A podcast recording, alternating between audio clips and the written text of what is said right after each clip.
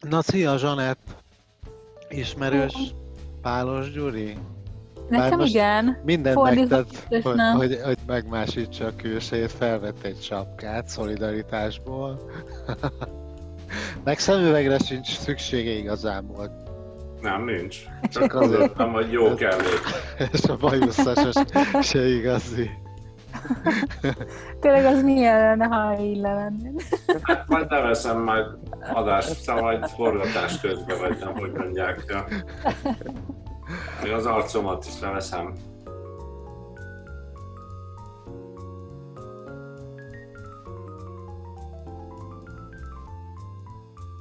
Na, sziasztok, ez itt a Szamárpad 11. adása. Szokás szerint velem van Zsanett Londonból, és Páros Gyuri Budapestről, én Stirlitz vagyok Luxemburgból. Páros Gyurit, aki, vagy Páros Györgyöt, aki nem ismeri, ő, hát rendező, operatőr, producer és tanár, Balázs Béla díjas és háromszoros kamera Hungária díjas, amúgy független filmes KBB tag. Mi, ahogy más, mi a Tilos Rádióból ismerjük egymást, a Tilos Rádió haza és haladás műsorában szer, szerkesztő műsorvezető, többet magával. Amikor először találkoztunk, akkor éppen Hongkongban dolgozott, mint egyetemi oktató a City University of Hong Kongon, és ö, már pár éve visszatelepült Budapestre, és az eltén tanít filmelmélet és filmtörténet tanszéken adjunktus. Amit nem adjunktus? Docens. Docens? Ah, gratulálok. Ezt nem, ele... nem ugyanaz. Biztos, nem ismerem az egyetemi hierarchiát. Olyan, olyan nagy a fizetés különbség, hogy csak úgy Elmondhatatlan. Én mikor először találkoztam Gyurival, akkor ezeket nem tudtam róla, tudod egyáltalán. Akkor csak a Tilos Rádiót tudtam, meg valamit sejtettem, hogy ilyen filmes dolgokkal foglalkozik. Viszont Igen, ez elő... viszonylag ritka, hogy valaki így mutatkozik be. Igen. hogy ezt így elsorolja magával, úgyhogy nem csoda. Viszont az rögtön feltűnt, hogy milyen egy ilyen jó svádájú magyar ember. Gyuri mindig nyáron nagyon jól le van barnulva, ilyen világos kék szeme van, ilyen tömött, sűrű bajusz, és ez jutott eszembe rögtön róla, hogy ilyen annyira jól hozza ezt a karaktert. És most a kedvemért feltető is egy sapkát, hogy hát nem tudom, szolidaritás. Jobban nézze ki. igen, igen, még erre is tegyük egy lapáttal. Világos célok. én vagyok a haza és haladásban, én vagyok a nemzeti vonal. A népies. Abszolút, igen. Az urbános népies vitában én vagyok a népies. Hányan vagytok ott? A Hányan Igen, igen. Négyen.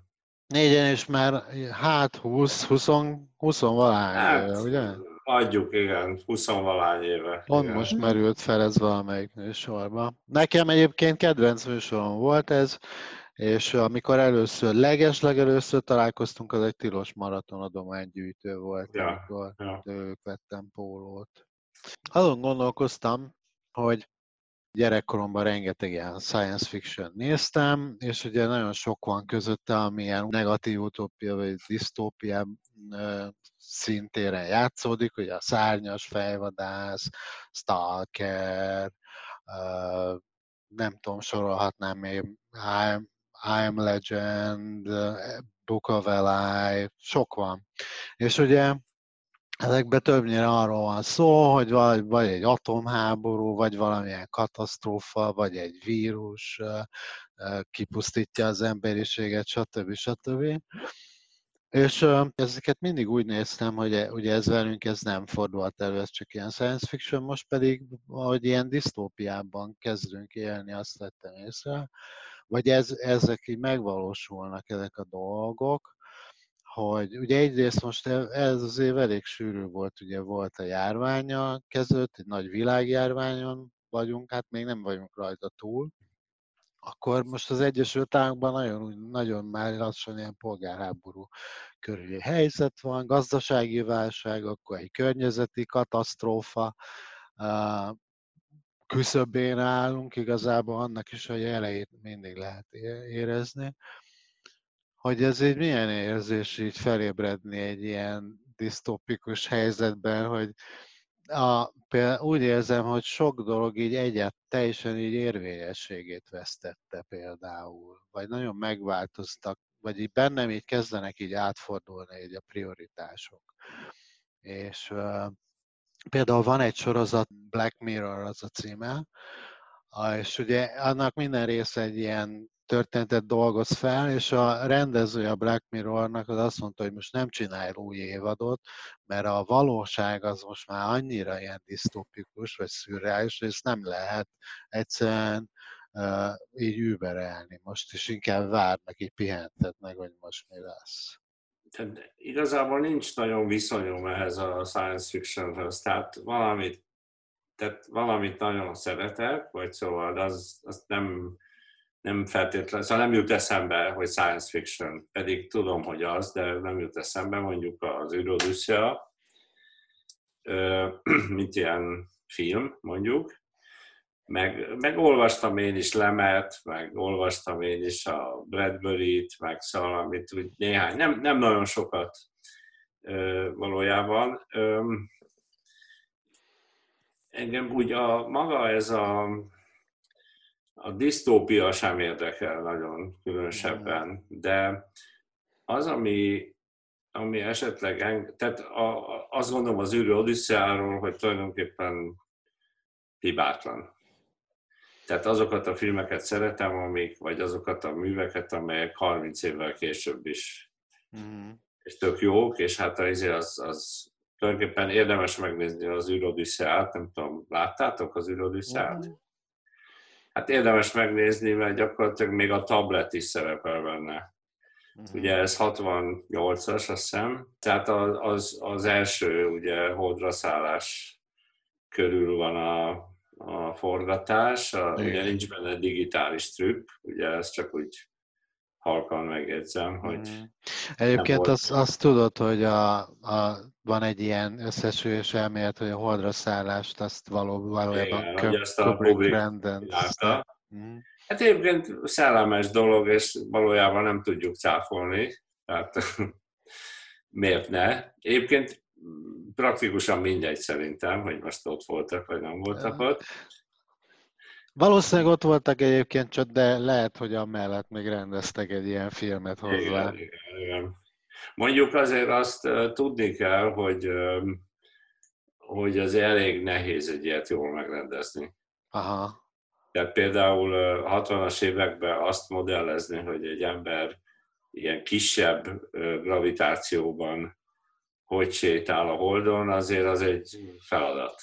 Igen, hát különben a, ugye a csillagok háborúja az azt hiszem az pedig 79-es talán, ha jól emlékszem. 70, valami olyasmi, 70-es évek közepe után valami. És amikor én azt láttam, az nekem annyira forradalmi volt, de én a csillagok háborúját hamarabb láttam, mint az űrodüsszeát, és ugye az űrodüsszia az nagyon megelőzte technikában az összes ilyen science fiction különben, attól függetlenül, hogy Kubricknak nem ez, nem, nem ez volt az első, vagy a specialitása, hogy a trükkök meg ilyesmi, de ja. mégis ez így sikerült.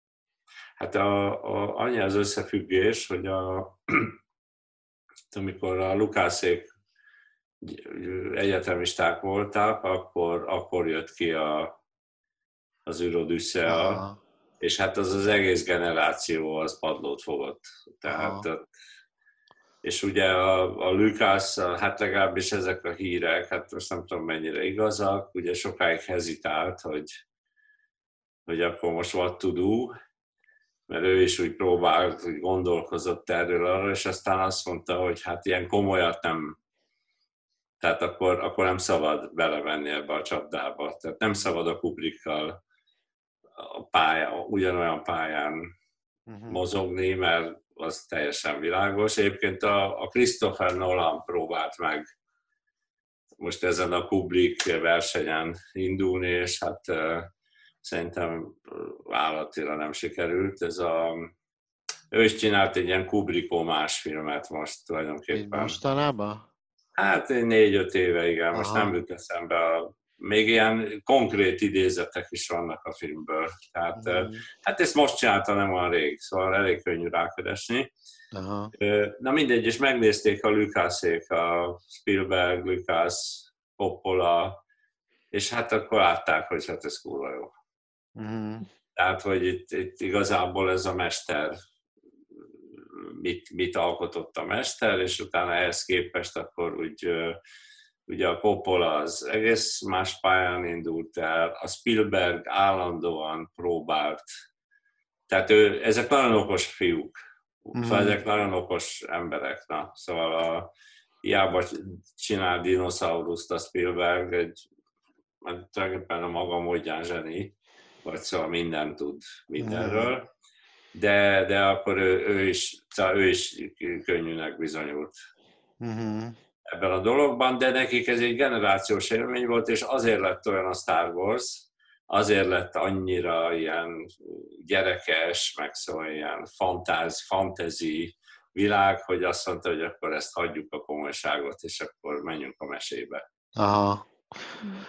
Na, szóval a, tehát azt ugye mondtad, hogy mondjuk ezért nem foglalkoztat ott, mint filmest, vagy, vagy mondjuk, hogy ezek a filmek annyira, vagy ezek a történetek, de az viszont, hogy így a, most a, az életünk így megváltozik, erről tudom, hogy ez azért foglalkoztat benneteket, még erről sokat beszéltek az adásban is. Uh-huh. Például, hogy a 20. század második fele az abszolút így a fogyasztásról szól. Minél többet fogyaszt valaki, annál ugye magasabban ül ezen a elképzelt társadalmi ranglétán. Most meg azt látom, hogy inkább és egyre több ember látok magam körül, akik azon gondolkoznak, hogy miért fogyasztunk ennyit, mi tök feleslegesen fogyasztunk egy csomó dolgot, és hogy ez igazából nem is tesz hozzá az életünkhöz, mert más dolgok, mások a prioritások, más dolgok fontosabbak. És azt látom, hogy ez, ami történik körülöttünk, ez is a, azt abban erősít meg minket, hogy így nem, nem, nem jó pályán haladtunk így eddig. Most így úgy tűnik, hogy így át kell gondolni egy csomó dolgot. Hogy valami változás. Ebben, én ebben egy kicsit szkeptikusabb vagyok. Mm. Szkeptikusabb vagyok, mert az a nagyon csomó ember, aki, akit te látsz magad körül, az egy szűk szegmense a társadalomnak, az egy őrjítő kisebbség, és vannak persze olyan társadalmak, ahol az egy társadalmi normává kezd válni, hogy te ilyen zöld legyél, meg lábnyom, meg stb.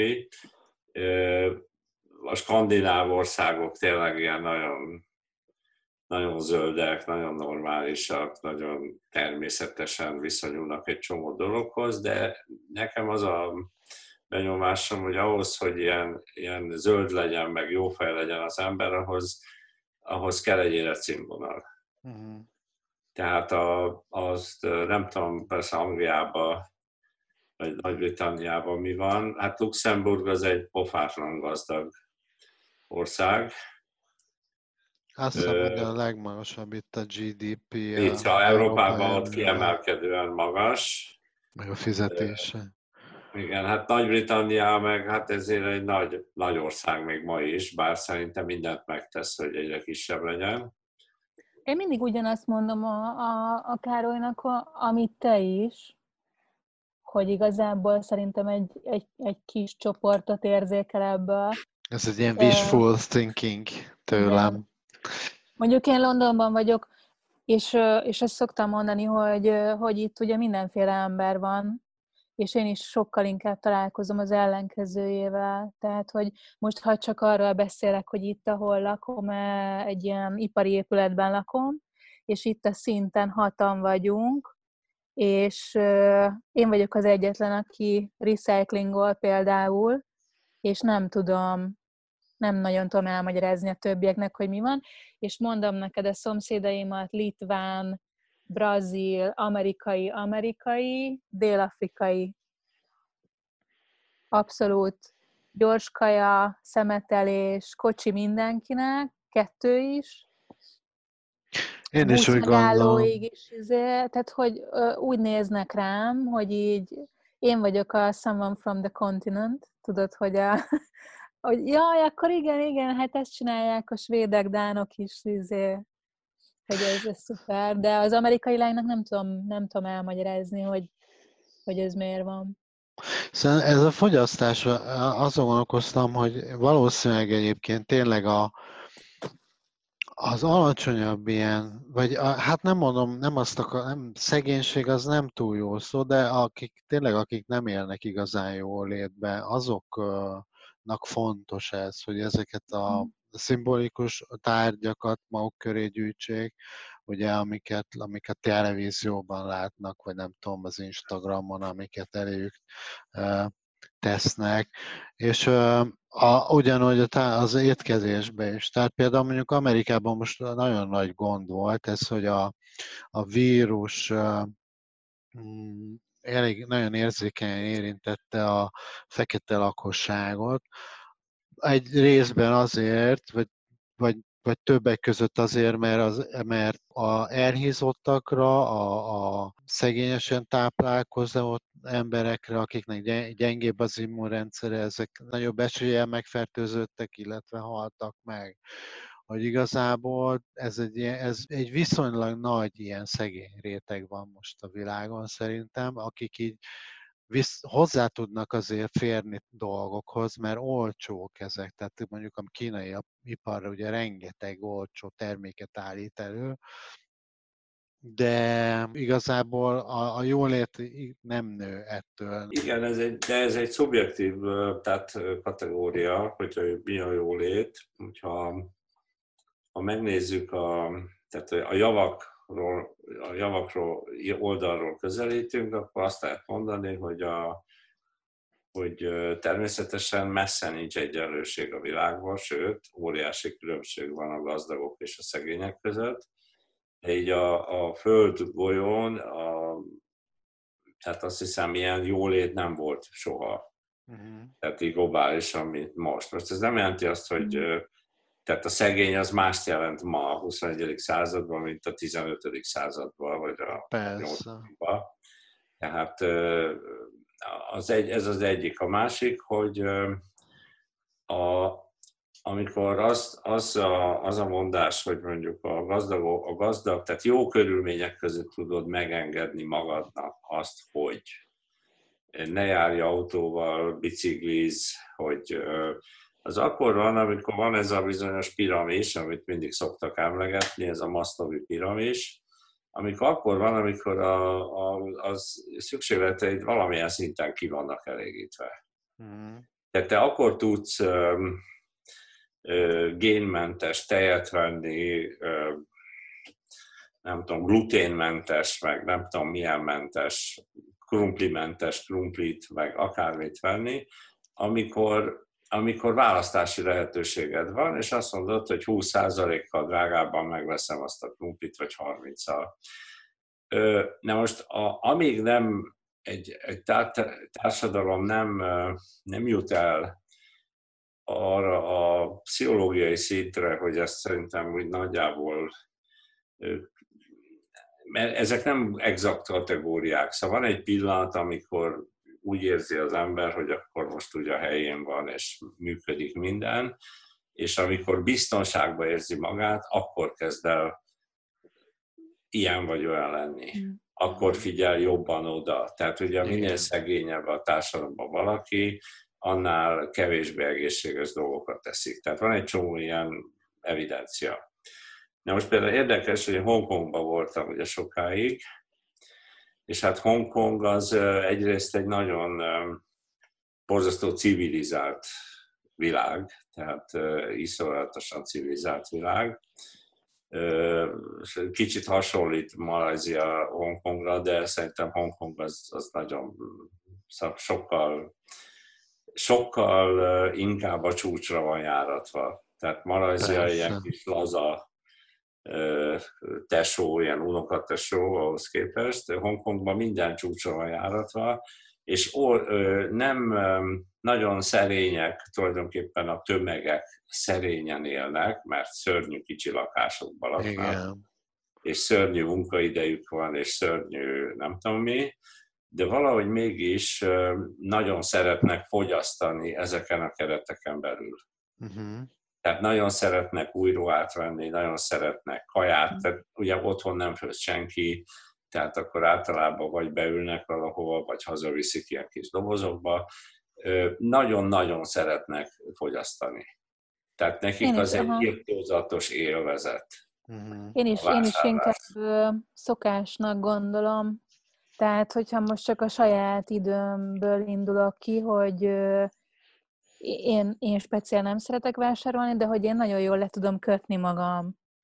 Tehát, hogy tudod, sportolok, mit olvasok, kimegyek fotózni, most tanulok egy vágóprogramot, mit tudom én, tehát, hogy ott vannak az olvasó listámon a 2500 cikk, a könyvek, a, tehát, hogy folyton egy ilyen izébe vagyok, hogy, hogy mit akarok csinálni, mire akarom használni az időmet, vagy éppen az, hogy akkor nem tudom, semmit nem csinálok, csak lődörgök kint, uh-huh. de az is akkor az, hogy valamit akarok csinálni, és én nagyon erősen érzek magam körül egy ilyen, ilyen unatságot, hogy, hogy tudod, akár csak végigmegyek az utcán, hogy kiérjek a parkba, és akkor volt ugye ez a lezárás, és akkor sorba álltak az emberek az összes bolt előtt, mert mindent, tehát hogy mi minden itt környéken, mindenhol lehet menni, erdő, nem tudom, lehet menni biciklizni, lehetne főzni, megtanulsz főzni, még csomó mindent lehetne csinálni ezzel az idővel,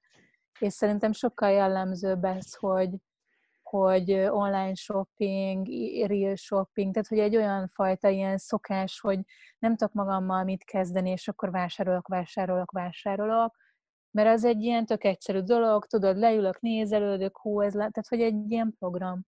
Mm. És képzétek el, hogy néztem egy... Jó érzés is, az egy jó érzés, nem? Igen. Hogy meg tudom venni. Mm, igen, és Igen. Néztem, egy, néztem egy nagyon klassz dokumentumfilmet, amit a Deutsche Welle csinált, és nagyon sok helyen nyert vele a pasi. Az a címe, hogy, hogy Greed, Money, és, és a pénzről szól, a pénznek a társadalmi funkciójáról, és ő azt, az azt a tézist állítja föl, hogy, hogy szerinte ez a halhatatlanságtól való félelem, és akkor ez körbejárja így öt fejezet, vagy öt szempontból, biológiai, szociológiai, környezetvédelmi, nem tudom, de hogy ez a lényege, hogy, hogy ugye a két alapvető ösztönünk a szaporodás és a, a haláltól való félelem, és csak ez most a, a izéről is eszembe jutott egyébként, a, amikor a disztópiát emlegetted, és a, az űrfilmeket, tehát hogy a jelenségérzete, meg minden, hogy, hogy mi nem tudjuk, az emberek nem tudják feldolgozni azt, hogy valami bizonytalan kimenetelő. Tehát azért félsz a haláltól, mert nem tudod, hogy mi lesz, érted? Mm. Nem tudod, hogy mi történik utána, elveszítesz valamit. És akkor több, több tudományákból is ezt jelezték vissza, hogy a vásárlás az kézzelfoghatóvá teszi a saját létezésedet. Tehát ha berakod magad egy házba, ha van kocsid, ha ott van az élelem fél évre előre, akkor azt hiszed, hogy, hmm. hogy nem hmm. fogsz meghalni, hogy veled semmi nem történik, és azt hiszed, hogy te vagy kontrollban. Tehát, Nekem igazából, én is azt, azt gondoltam eddig különben, vagy mindig azért, mikor veszek valamit, tudod, mikor így költözök országról országra, akkor így azt gondolom, hogy na, most kibérek egy lakást, de ez még mindig nem egy fix pont. Veszek egy autót, tudod, akkor most már majd itt, most már tényleg itt élek, most már ilyen fix helyen van nekem, de még mindig nem érzem ezt, még mindig azt érzem, Igen. hogy ez egyik Igen. pillanatra a másikra felborulhat. És van egy ilyen életvezetési irányzat, minimalizmus, ez így most eléggé terjed, amikor így nagyon lecsökkented a saját, a saját tárgy, azokat a tárgyakat, amiket birtokolsz, így a minimálisra, tehát mit tudom, két póló, négy, a, öt alsó nadrág, két nadrág, egy edzőcipő, egy táska, egy, mit tudom én, ilyesmi. 51 dolog állítólag így elég kell, legyen. És Gyuri most csinált egy lakásfelújítást, és e, e, ennek az okán kidobált egy csomó dolgot. És erről jutott eszembe, hogy ugye ebben az az egyik legnehezebb így az elején, hogy megszabadulni a tárgyaitól, mikor ezeket így ki, ki kell szelektálni az elején. Hát igen, a, megint csak egy hongkongi példa, hogy amikor kimentem Hongkongba, akkor én tulajdonképpen egy fél évre mentem, aztán kicsit tovább maradtam, néhány évig, hogy én egy bőrönnyi cuccot vittem. Mm. Tehát egy, egy bőrönnyi cuccot vittem Hongkongba, és másfél bőröndel jöttem vissza. Aha, igen? Nem vettél igen. semmit, vagy pedig eladogattál? Nem? Nem. Hát azért eladogattam, tehát kellett, béreltem lakást, és a bútort azt Aha. odaadtam valakiknek, tehát az nem volt gond. De a, a, nem vettem semmit, szóval nem, tehát tudtam, hogy ez Tudtam, hogy nem fog tudni hazaküldeni. nem tudom, nem tudom, nem akarok foglalkozni a problémával, és bevallom, nem hiányzott semmi. Igen, egyébként e, hasonlóan voltam én is Malajziában, de ott például az annyira jó, hogy ott nem, nincs szükség ennyi ruhára, mint itt. Tehát nem kell téli kabát, meg cipő se. Hogyha akarod, egy rövid nadrág póló papucs kombóval el vagy egy évig is. Igen, Hongkongban kellett igazából, vagy kellett volna. Neki, aha. Ott nem a, nem a hideg miatt, hmm. hanem a tehát mondjuk, amikor bementem az egyetemre, akkor valószínűleg én voltam a legtopisabb. Aha. Tehát a hallgatók, a tanárok, nem tudom, szóval mindenki úgy nézett ki, mint egy ilyen divatlap. Igen, ez itt is nálunk is így van. Hogy, hogy... Is. És hát én voltam a, a kis izé, homeless tanár, aki szegény. Aha. Nálunk is nagyon számít, hogy, hogy cipő mennyibe kerül. Ez a munkahelyen? Vagy hol, Johnny? Hát figyelj, amikor, am, ugye amikor dolgozom, filmforgatáson dolgozom, akkor hát ott ott így nyilvánvalóan, nyilvánvalóan szerintem nem nézik meg, de azért a filmesek elég drága cuccokat hordanak. De így melóba beöltöznek ilyen, tehát mit tudom én, ahhoz, hogy ott nem, ez, ezért haboztam ilyen sokáig a válaszsal, mert az van, hogy, hogy ö, ugye forgatáson sok mindennek vagy kitéve.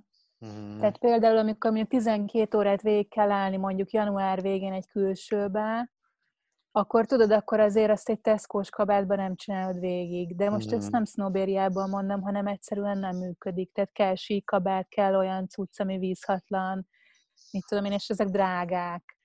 Tehát mhm. ilyen szempontból mondjuk pont szerintem a filmforgatások azért e, e, ezért kivételt képeznek. Persze lehet, hogy ebben van sznobéria is, de inkább ezeket a technikai dolgokat érzem, hogy szélkabát, tudod, vízálló cuccok, ugye sokszor például én ugye rendezőasszisztens voltam sokáig, akkor ugye embereket kell kísérgetned esőbe, hogy ugye te tartod föléjük az esernyőt, tehát te vagy esőruhába, hogy ő ne álljon el, mert a színészt kell elkísérni valahova, vagy statisztákat küldözgetünk ide-oda, mert éppen lezúttyan az eső, és akkor te vagy kint. Tehát, hogy ezek az ilyen vízálló dolgok, meg mit tudom én, a technikai része a stábnak meg, meg, meg azért hol drága dolgokat, mert mit tudom én, mondjuk olyan nadrágot hord, ami, hogyha egyszer lehajol, vagy letérdel, akkor ne szakadjon rögtön szét a térde, olyan munkásgatyája van, tudod, tehát, hogy, hogy szóval ott egy picit azért benne van ez a, ez a fajta ilyen munkaruha, mm.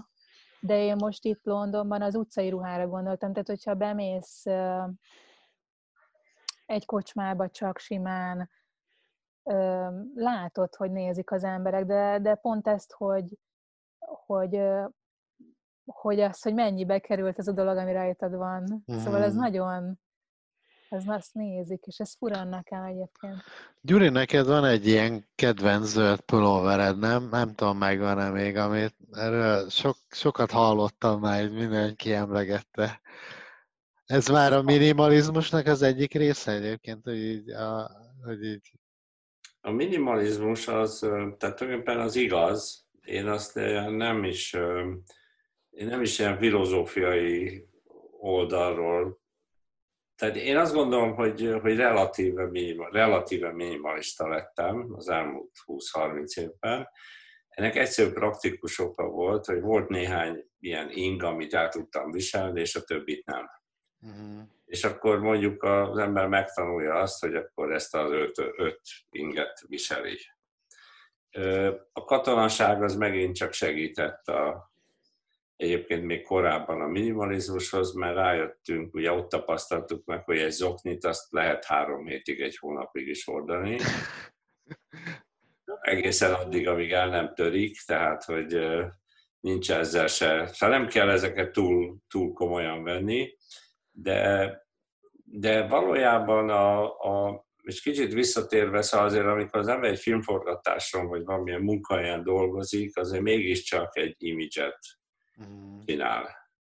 Mm. Tehát a, a szakmunkás, mondjuk a fókuszpuller, meg a, tehát hogyha én összehasonlítom a világ különböző országaiban a fókuszpullereket, az operatőröket, a hangmérnököket, a nem tudom kiket, azért azok nagyon sok mindenkire ráismernénk. Mm-hmm. Igen, azon mindig röhögök, igen.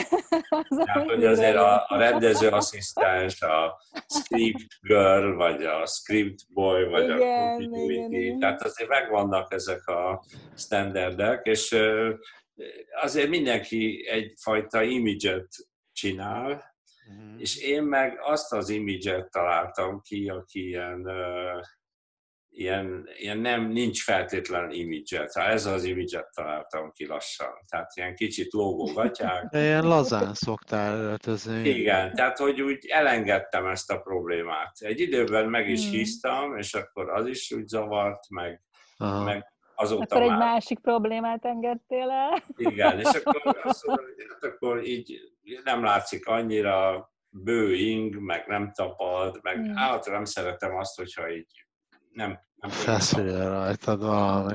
Uh-huh. ne, nekem is egy, egy érdekes kísérlet volt tavaly, mert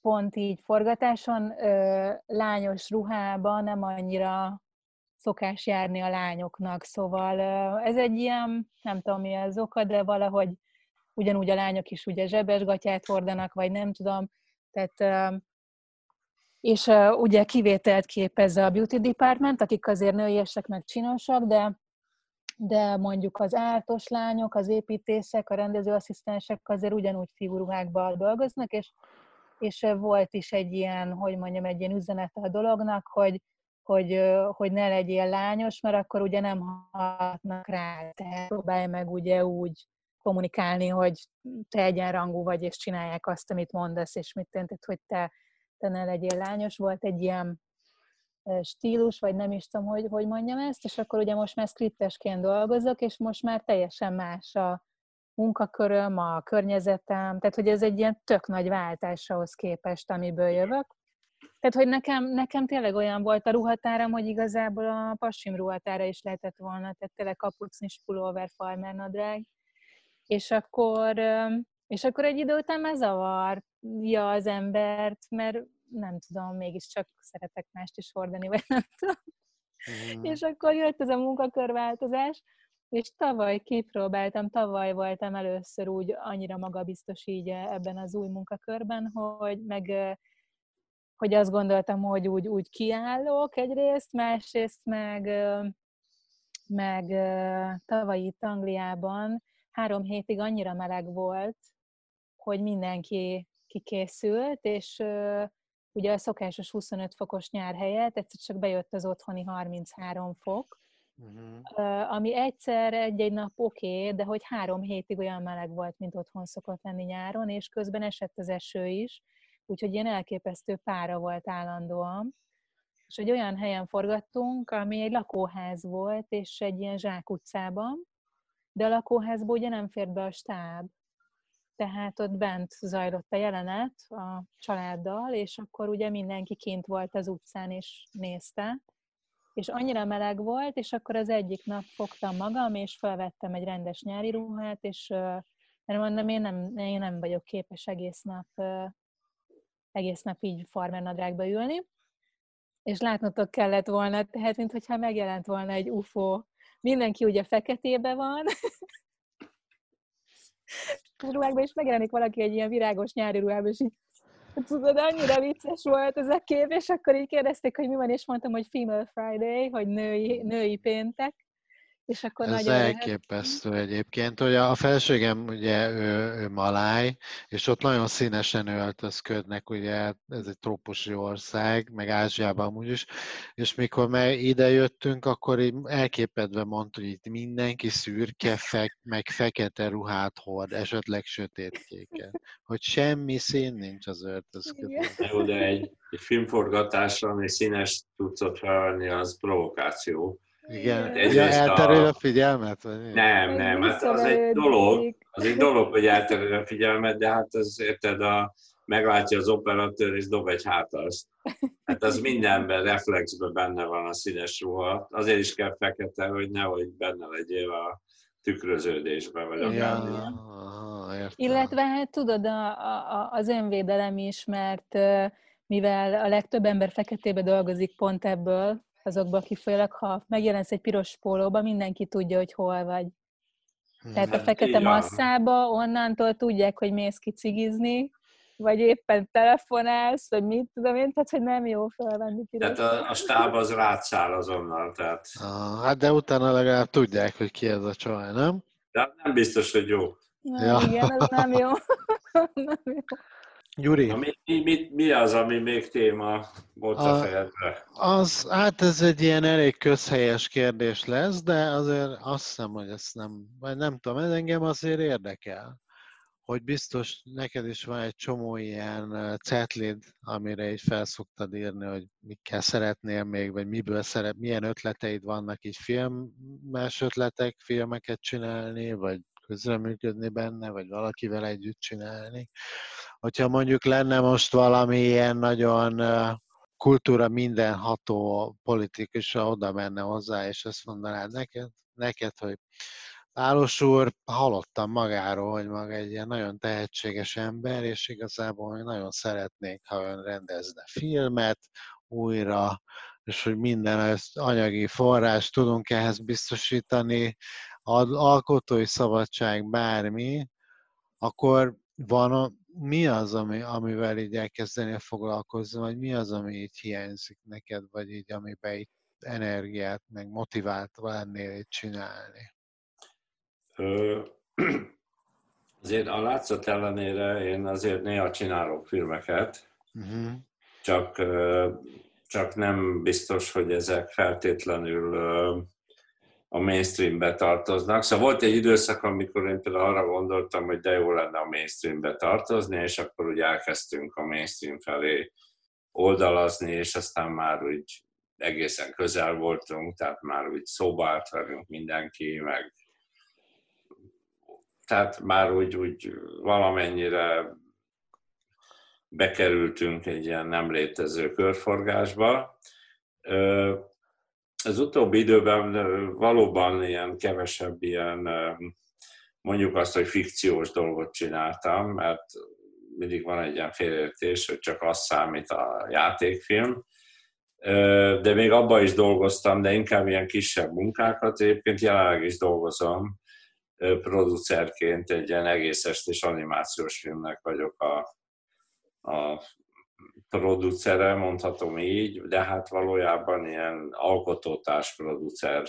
Tehát van egy rendezője, ő rendezi, de azért elég szorosan konzultálunk a Szirmai Marcival. Ma is többször beszéltünk, tehát egy ilyen dialógról, meg hogy jelenetezésről, stb. Tehát meg én azért ezekkel a fiatalokkal elég sokat dolgozom, másokkal is, és azokkal főleg ilyen produceri minőségben, vagy ilyen tanár produceri minőségben, és egyébként szoktam operatőri munkát is vállalni, tehát megcsináltam egy filmet Hongkongban, egy no-budget filmet, tehát engem valójában, ami nagyon érdekel, az egyrészt ez a no-budget filmezés, paradox mm. módon, tehát, hogy annyira ö, siránynak érzem a, ezeket a... Tehát tulajdonképpen keresem a szabadságot. Most a szabadságot akkor lehet elérni, az ember nem kér pénzt. Uh-huh. Ha nem kér pénzt, akkor viszont nem kér forgalmazást sem. Tehát tulajdonképpen ez a szabadság, ez egy viszonylag nagy szabadság élménnyel készült ez a valamilyen műfajú film, amit csináltam, aminek az a címe, hogy Let the Dragon Out, Aha. Ez egy angol, angol, angolul van a film, tehát angol nyelvre emlékeztető nyelven van, mondjuk így inkább, egy ilyen magyar ember narrája, aki közepesen szörnyű kiejtéssel beszél angolul, és, és alapvetően azért angolul megy a film, de vannak benne magyar részek is, mert azért ez Hongkongban játszódik főleg. És ez nagy szabadságérményt adott, tehát ez is mondjuk egy olyan munka volt, amivel sokat elbíbelődtem. Viszont ez nem, nem lesz nagy siker, mert, mert forgalmazásba se került, meg a formátumot se tartja be, nincs, nincs benne abban a mainstreambe strukturálisan sem. Én ezt tudom, mert tanítom, tehát nincs benne abba a modellbe, hogy nem elég dramatikus, stb. stb. Ez egy ilyen eszé filmszerű valami, amire tulajdonképpen a világnak nincs nagyon szüksége, de nekem meg nagy szükségem volt rá, és akkor ez elkészült. Hány perces egyébként? 74. Aha, ó, akkor... Ja, hát majd akkor küldök linket, hogyha... Küldjél, engem Aha. nagyon érdekel. Mert így a moziba vetítettem néhányszor, így volt egy ilyen mozivetítés, de az inkább ilyen happening volt, szóval mm. Jó, elküldöm szívesen. Akkor Na, erről készült mert... ilyen full kópiát, celluloid? Nem, nem, nem. nem? Az, az, az Arra már senkinek nincsen ja. pénze. Nem, nem, azt már maximum a gazdag angolok. Ja, azt hittem, hogy gépen vetítetted, mert tudom, hogy nem, tudsz nem, vetíteni is. Nem, egy izé, laptopról ment, és ez digitális. Hmm. Nem, szóval ilyen film az esetleg van egy ilyen tervem, ezt a kicsit ez a személyes, naplószerű, mm. erre van egy másik ötletem, amit megcsinálnék, de egyébként, hogy a, visszatérjek arra, ami nem tudom, hogy vagy föl lett véve, vagy nem, hogy, hogy tekintve, hogy én például sorozatokat nézek, mm. ezért tulajdonképpen engem egyre jobban foglalkoztat az, hogy sorozat az egy hmm. valid műfaj.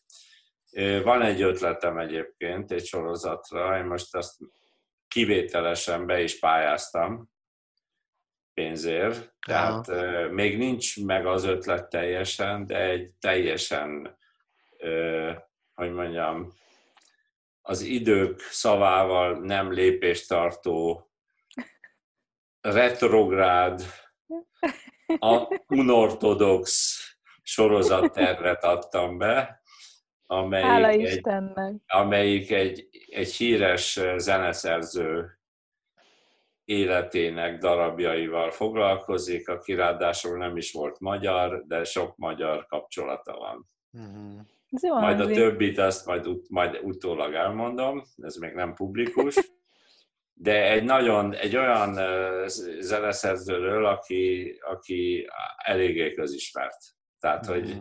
még aki életében nem hallott művét, az is tudja, hogy van.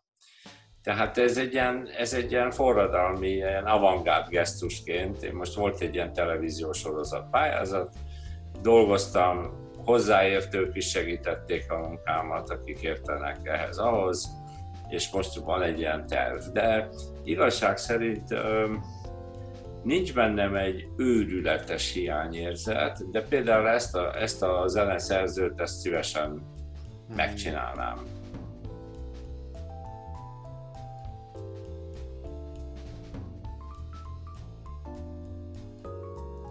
Ja, én meg meg akartam kérdezni, de majd valamikor megkérdezem, nem most, hogy te miért vagy Stirlitz, de majd... Elmondhatom, mert elég, elég uh, 20 év alatt nem, nem nem volt ez a kérdés? Nem, mert most, úgy, most megkérdezhetném, hogy a minek miért minek, a Stirlitz miért Stirlitz, de hát a Stirlitz ugye egy sorozat szereplő. Igen? Igen?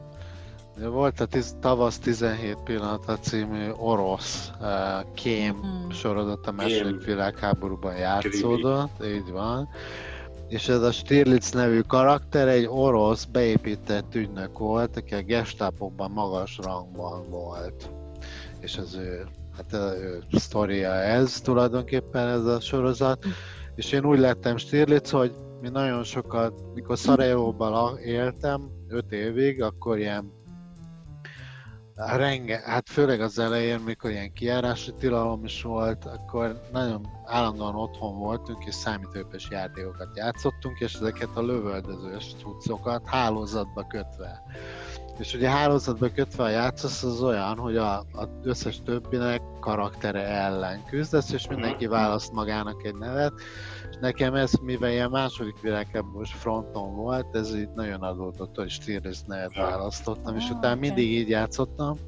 És ugye a tilos rádióban pedig hagyomány az, hogy kös az elején, mikor illegálba ment teljesen, akkor mindenki álnéven vezette a műsort, vagy dolgozott, és akkor ugye kérdezték én is, hogy milyen ilyen nick néven szeretnék, és akkor ezt az lett.